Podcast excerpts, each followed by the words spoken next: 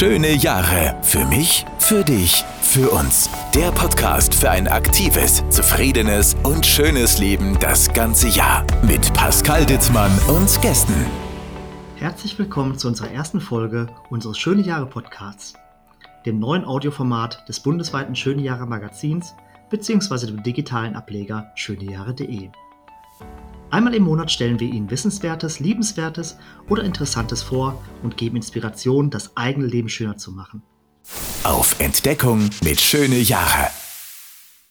E-Bikes erfreuen sich seit einigen Jahren enormer Beliebtheit und die Angebote im Markt bzw. auf Online-Plattformen sind im wahrsten Sinne des Wortes überwältigend. In dieser Folge wollen wir Ihnen konkrete Hilfestellung bei der Anschaffung eines E-Bikes bieten und dies in Form einer kompakten Checkliste mit 10 Punkten, die es vor dem Kauf zu beachten gilt. Da ich selber noch nicht so viel Erfahrung mit diesem Fahrradtyp gesammelt habe, darf ich heute einen Experten begrüßen.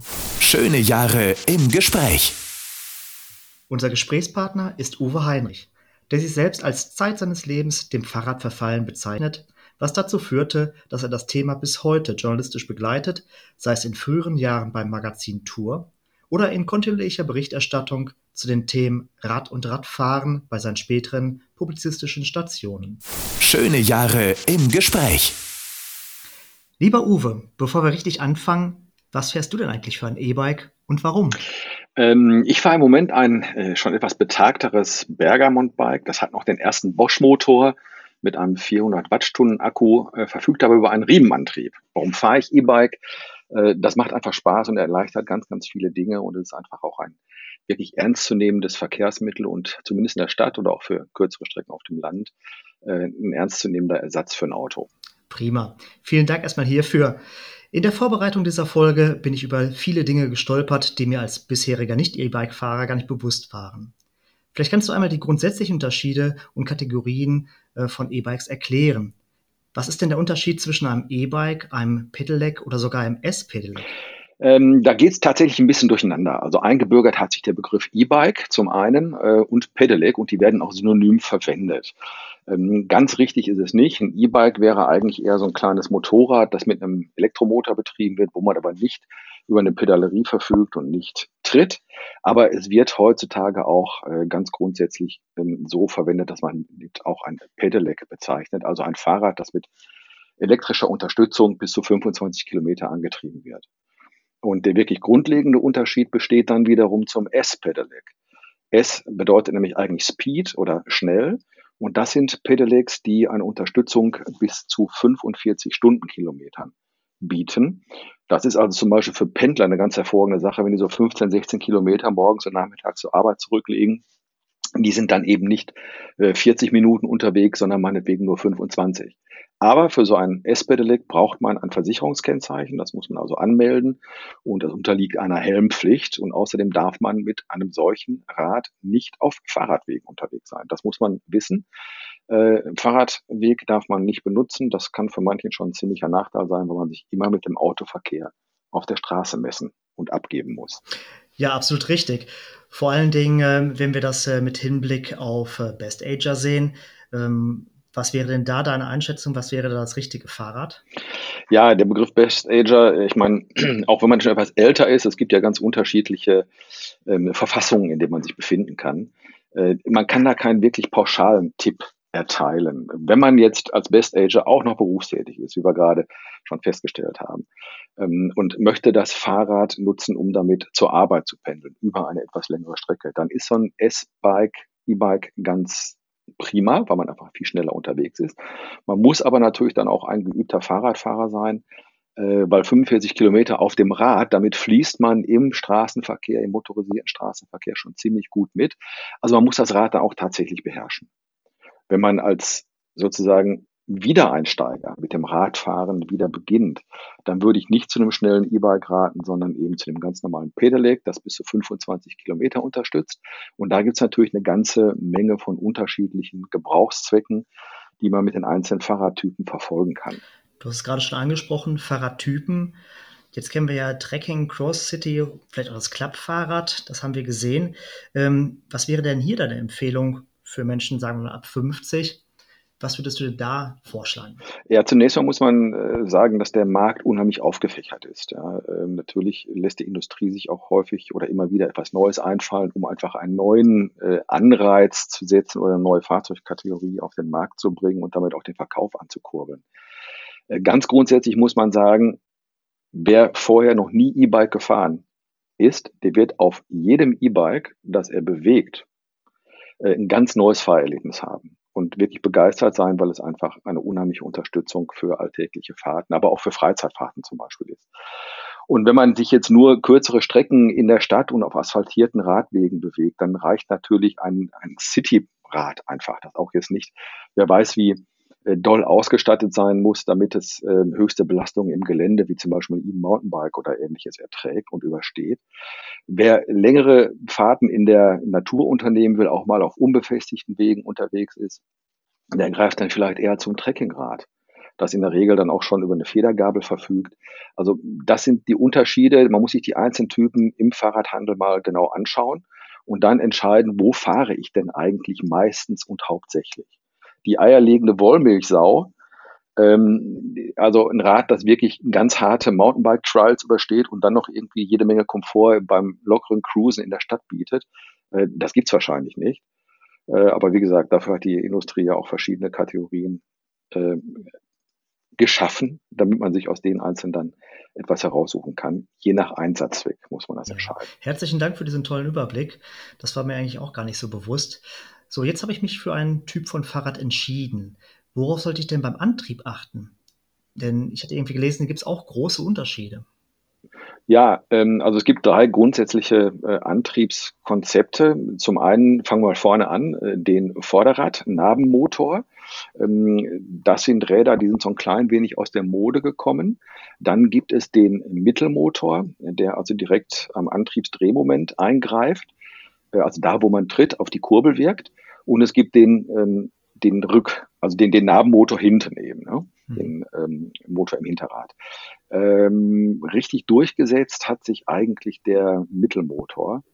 Der zeichnet sich eben dadurch aus, dass er über die Kurbel, äh, über die Tretlagerwelle direkt auf das Tretlager einwirkt und ähm, auf die Kette dann die Kraft überträgt und die überträgt dann wie bei einem normalen Fahrrad das Antriebsdrehmoment und die Kraft auf den Zahnkranz hinten und auf, die, auf das Hinterrad. Mhm. Ähm, dieser Motor hat einen Vorteil, der balanciert das Rad eigentlich sehr gut aus.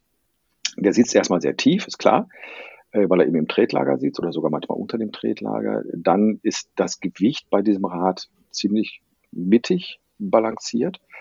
Ähm, und äh, dieser Motor, der ist in einer großen Zahl von verschiedenen Fabrikaten am Markt. Also da gibt's ja, ich will jetzt keinen Namen nennen, aber es gibt ja jede Menge mittlerweile. Ob die jetzt aus China kommen oder aus deutscher Produktion sind oder ähnliches, das äh, spielt erstmal keine große Rolle. Ein Vorderradmotor ist äh, im Grunde die erste äh, Möglichkeit gewesen, ein Fahrrad zu elektrifizieren. Wer mal in Holland Urlaub gemacht hat vor ein paar Jahren, der ist vielleicht mit Vorderrad, mit geliehenen äh, Elektrobikes mit einem Vorderradmotor unterwegs gewesen. Mhm. Äh, das ist dann eine ähm, im Prinzip eine ganz pfiffige Lösung, weil man nicht sehr viel braucht. Ähm, mhm. Du brauchst eine Steuerelektronik und du brauchst diesen äh, Vorderradnabenmotor, der eben der Narbe eben, wie der Name schon sagt, untergebracht ist. Der ist aber äh, nicht ganz so leistungsfähig wie die anderen, mhm. was die Wattzahl und das Drehmoment angeht. Und äh, weil der direkt auf ein Vorderrad wirkt, kann es auch zu Beeinflussung der Fahrdynamik kommen, wenn man zum Beispiel auf einem nassen Weg unterwegs ist und äh, in eine Kurve fährt und der Motor springt dann an, weil man gerade in die, in die Pedale so ein bisschen getreten hat, dann kann es schon mal, kann es im schlimmsten Falle passieren, dass man auch mal ähm, eine unbeabsichtigte Lenkbewegung macht oder sogar wegrutscht. Das ist dann nicht ganz und der Hinterradmotor, um das noch abzuschließen, äh, den hat man eine Zeit lang sehr viel oder häufiger mal in Sportmodellen gesehen.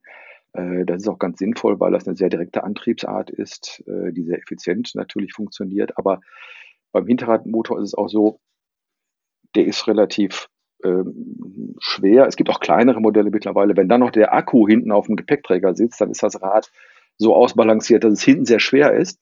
Und das ist zum Beispiel beim Tragen dann eine, eine Schwierigkeit, die es zu überwinden gilt. Ne, dann kippt das Rad immer so nach hinten weg. Ist nicht ganz so angenehm. Wenn wir beim Thema Motor sind, kommen wir natürlich auch ganz schnell zu einem nicht ganz unwesentlichen Teil eines E-Bikes. Du hast schon gerade angesprochen, dem Akku. Gibt es auch hier Unterschiede und äh, worauf würdest du denn vor dem Kauf? Ähm, ja, beim Akku ist es so, der zeichnet sich natürlich durch Kapazitätsunterschiede aus. Man misst die Kapazität in Wattstunden. Ähm, 200 bis 400 Watt sind im Moment so die Einstiegsbereiche, äh, die man ähm, äh, erwerben kann. Es gibt aber auch ähm, Akkus, die 625 oder sogar 750 Wattstunden haben. Mit den letztgenannten kommt man dann schon richtig weit. Da würde man also tatsächlich auch 120 Kilometer auf einer mittleren Unterstützungsstufe äh, schaffen können.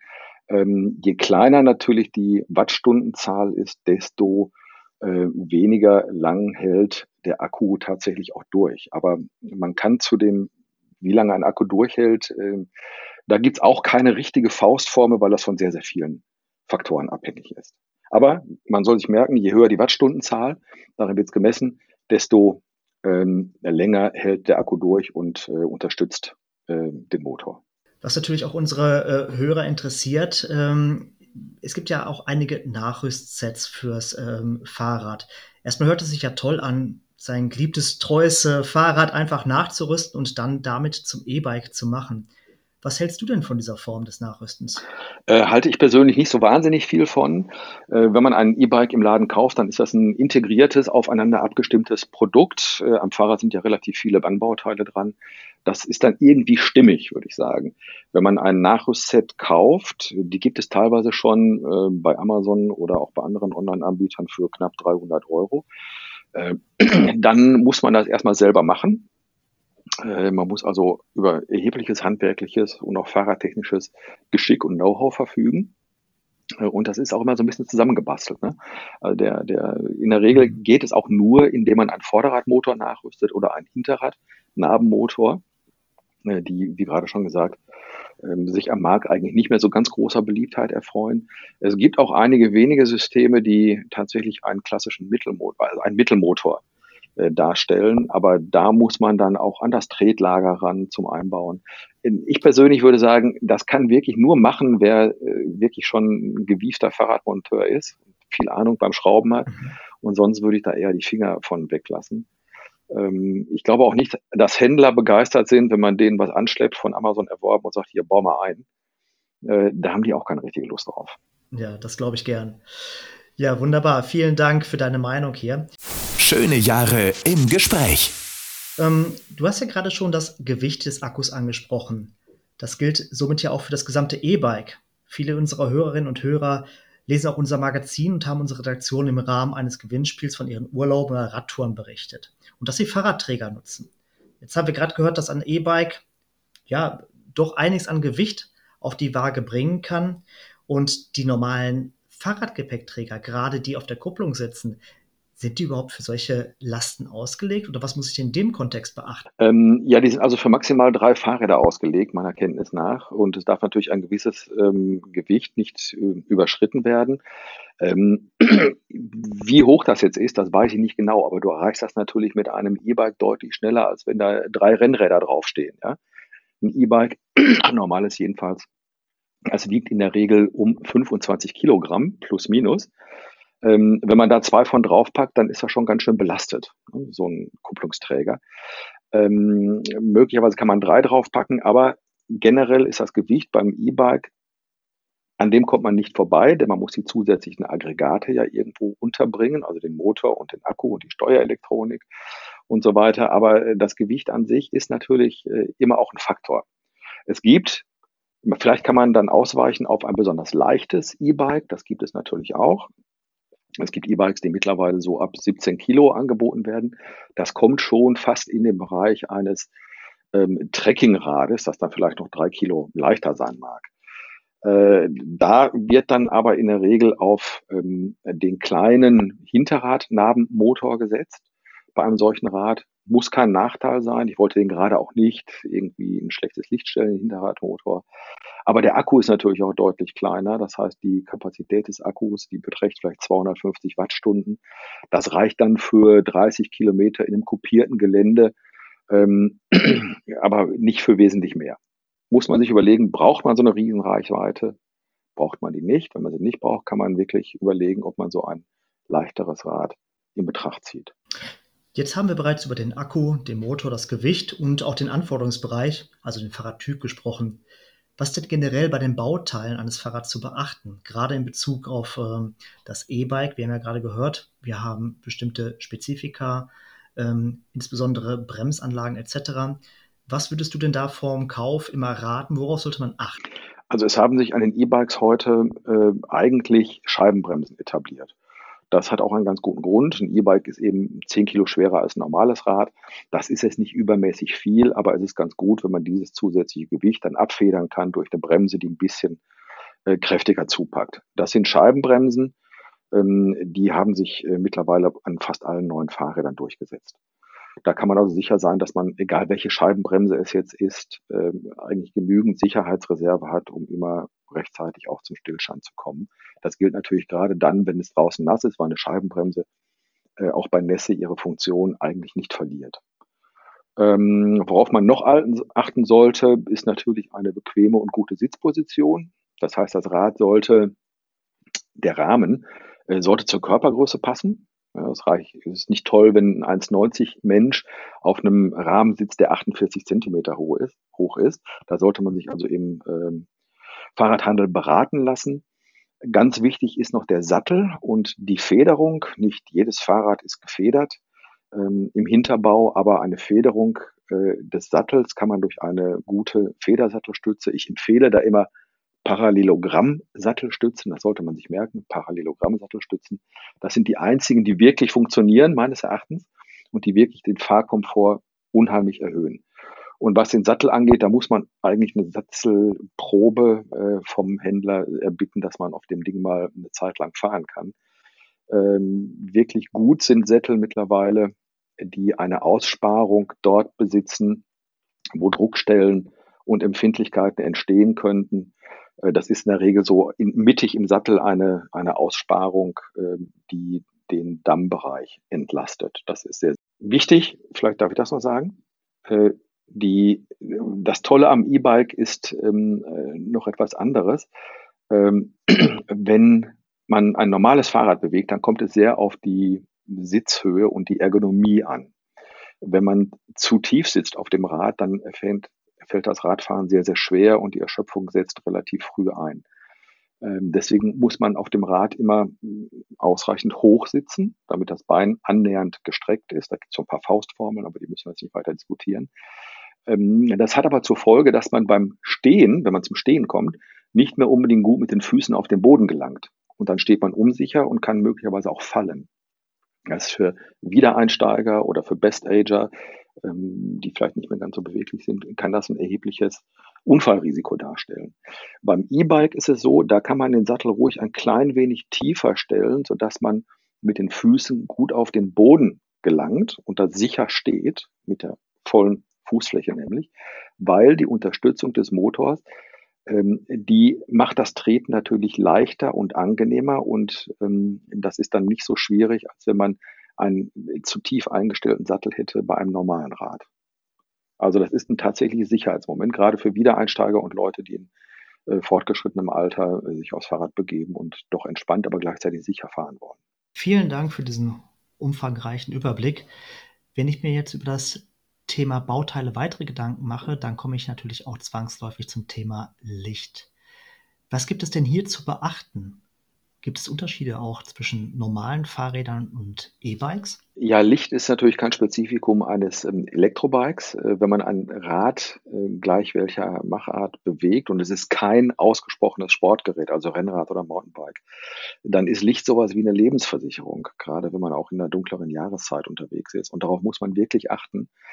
Äh, zum Glück sind die Lichtanlagen an den Rädern heute alle schon mit LED ausgestattet und damit auch sehr, sehr leistungsfähig. Hm, man muss aber darauf achten, dass eine gute Lichtanlage tatsächlich verbaut ist. Man braucht, also ganz neue Räder ähm, beziehen die Energie für das Licht auch aus dem Akku. Der hat auch immer genügend Reserveenergie, selbst wenn er nicht mehr die Tretleistung unterstützt, um das Licht aufrechtzuerhalten und weiter scheinen zu lassen. Ähm, Licht jedenfalls, das muss man sich merken, das ist ein ganz, ganz wichtiges passives Sicherheitsmerkmal. Und ähm, darf man nicht darauf verzichten und sollte man auch nicht äh, zu sparsam sein. Die Lichtanlage, die muss einfach, die muss funkeln, die darf nicht funzeln. Ja, Ja, vielen Dank für diesen Hinweis. Das heißt aber auch, du würdest immer eine Probefahrt empfehlen und einen persönlichen Eindruck von Qualität und Bedienungsfreundlichkeit zu gewinnen, ja? Also ich würde auf jeden Fall an, äh, eine Probefahrt empfehlen, weil sich auch die Motoren in ihrer Charakteristik ein bisschen unterscheiden. Äh, mancher Motor, der legt sofort unheimlich los mit seinem Drehmoment und erreicht auch sehr schnell die Geschwindigkeit von 25 Kilometern äh, und dann regelt der wieder ab. Das heißt, man kommt sehr schnell in einen Bereich, in dem der Motor immer wieder anspringt und abriegelt anspringt und abriegelt. Das kann ein bisschen nervig sein. Ähm, die Hersteller arbeiten da auch daran, beziehungsweise bei vielen Motoren ist das heute auch nicht mehr so ähm, stark wahrzunehmen. Aber man sollte, um diese Charakteristik des Motors äh, kennenzulernen, auf jeden Fall eine Probefahrt machen.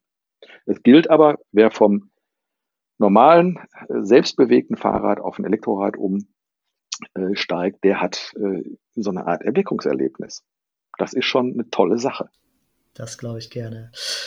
Was ist denn mit dem Thema Wartung? Ist das kompliziert oder muss ich da auch immer vielleicht zu einer Fachwerkstatt? Kann ich da selber einige Dinge machen? Äh, kommt darauf an, wie gut man das äh, schon vorher konnte. Also sicherlich muss man bei einem Elektrorad zum Beispiel die Kette ein bisschen im Auge behalten. Da walten ja erhebliche Kräfte. So ein Motor, der bringt ja 250 Watt äh, an Leistung äh, zustande und äh, das Drehmoment ist auch nicht unerheblich. Also die Kette wird schon beansprucht, die ist einfach Verschleißteil, die muss nach 3000 Kilometern spätestens gewechselt werden.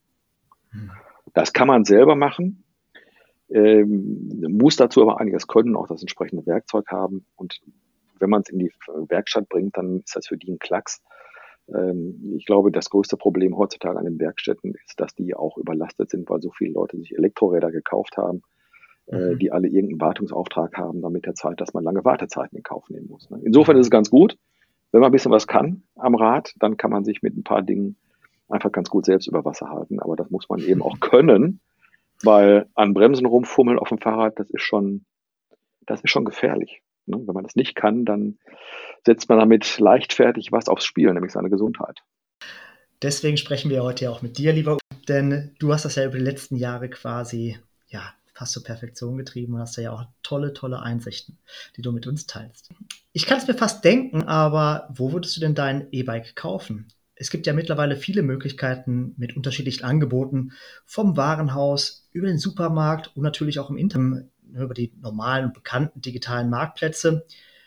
Warum lohnt sich aus deiner Sicht eigentlich der Besuch beim Fachhändler? Ja, der Besuch beim Fachhändler, der ist natürlich auch immer mit der Hoffnung verbunden, dass der Fachhändler einem hilft, wenn es mal mit der Technik äh, hapert. Wenn zum Beispiel die Kette gewechselt werden muss, dann kann man zu seinem Fachhändler gehen und sagen, du hör mal, äh, ich habe das schöne Fahrrad bei dir gekauft, habe auch nicht ganz wenig Geld dafür hingelegt, äh, jetzt bist du doch eigentlich im Bord. Das machen die dann auch gerne, ist ja klar. Natürlich kostet auch das wieder Geld, ist ja keine Frage. Ähm, wenn man das Rad privat irgendwo erwirbt, ähm, ob das jetzt auf eBay sei oder Secondhand oder ähm, sagen wir mal, im Versandhandel, dann wird es mit der Wartung äh, schon schwieriger, weil man kann das Rad ja nicht zurückschicken und sagen, so, jetzt mach doch mal. Also ich würde mhm. schon äh, den, den äh, Fachhändler vorziehen. Wenn man eine gewisse Geschicklichkeit und eine gewisse Kompetenz in puncto Fahrradwartung und äh, Serviceleistungen erreicht hat, selber, dann kann man das anders betrachten. Aber Mhm. Wer vorher nicht viel Rad gefahren ist, der wird auch nicht viel Erfahrung im Umgang mit äh, Wartung und der Technik des Fahrrades haben, die sich ja auch sehr verändert hat. Äh, insofern ist mhm. ein Fachhändler sicherlich ähm, eine gute Wahl. Und wenn man den richtigen Zeitpunkt erwischt, also sagen wir mal ausgehende Saison, so Richtung Herbst, und sich darauf einlässt, dass man ein Rad kauft, das vielleicht nicht ähm, schon zu einem nächsten Modelljahrgang gehört, dann gibt es sicherlich auch Sonderangebote, bei denen man dann zuschlagen kann die sind dann nicht mehr so teuer, wie die Liste es vorgibt. Ja, prima. Das ist auf jeden Fall ein sehr, sehr guter Hinweis.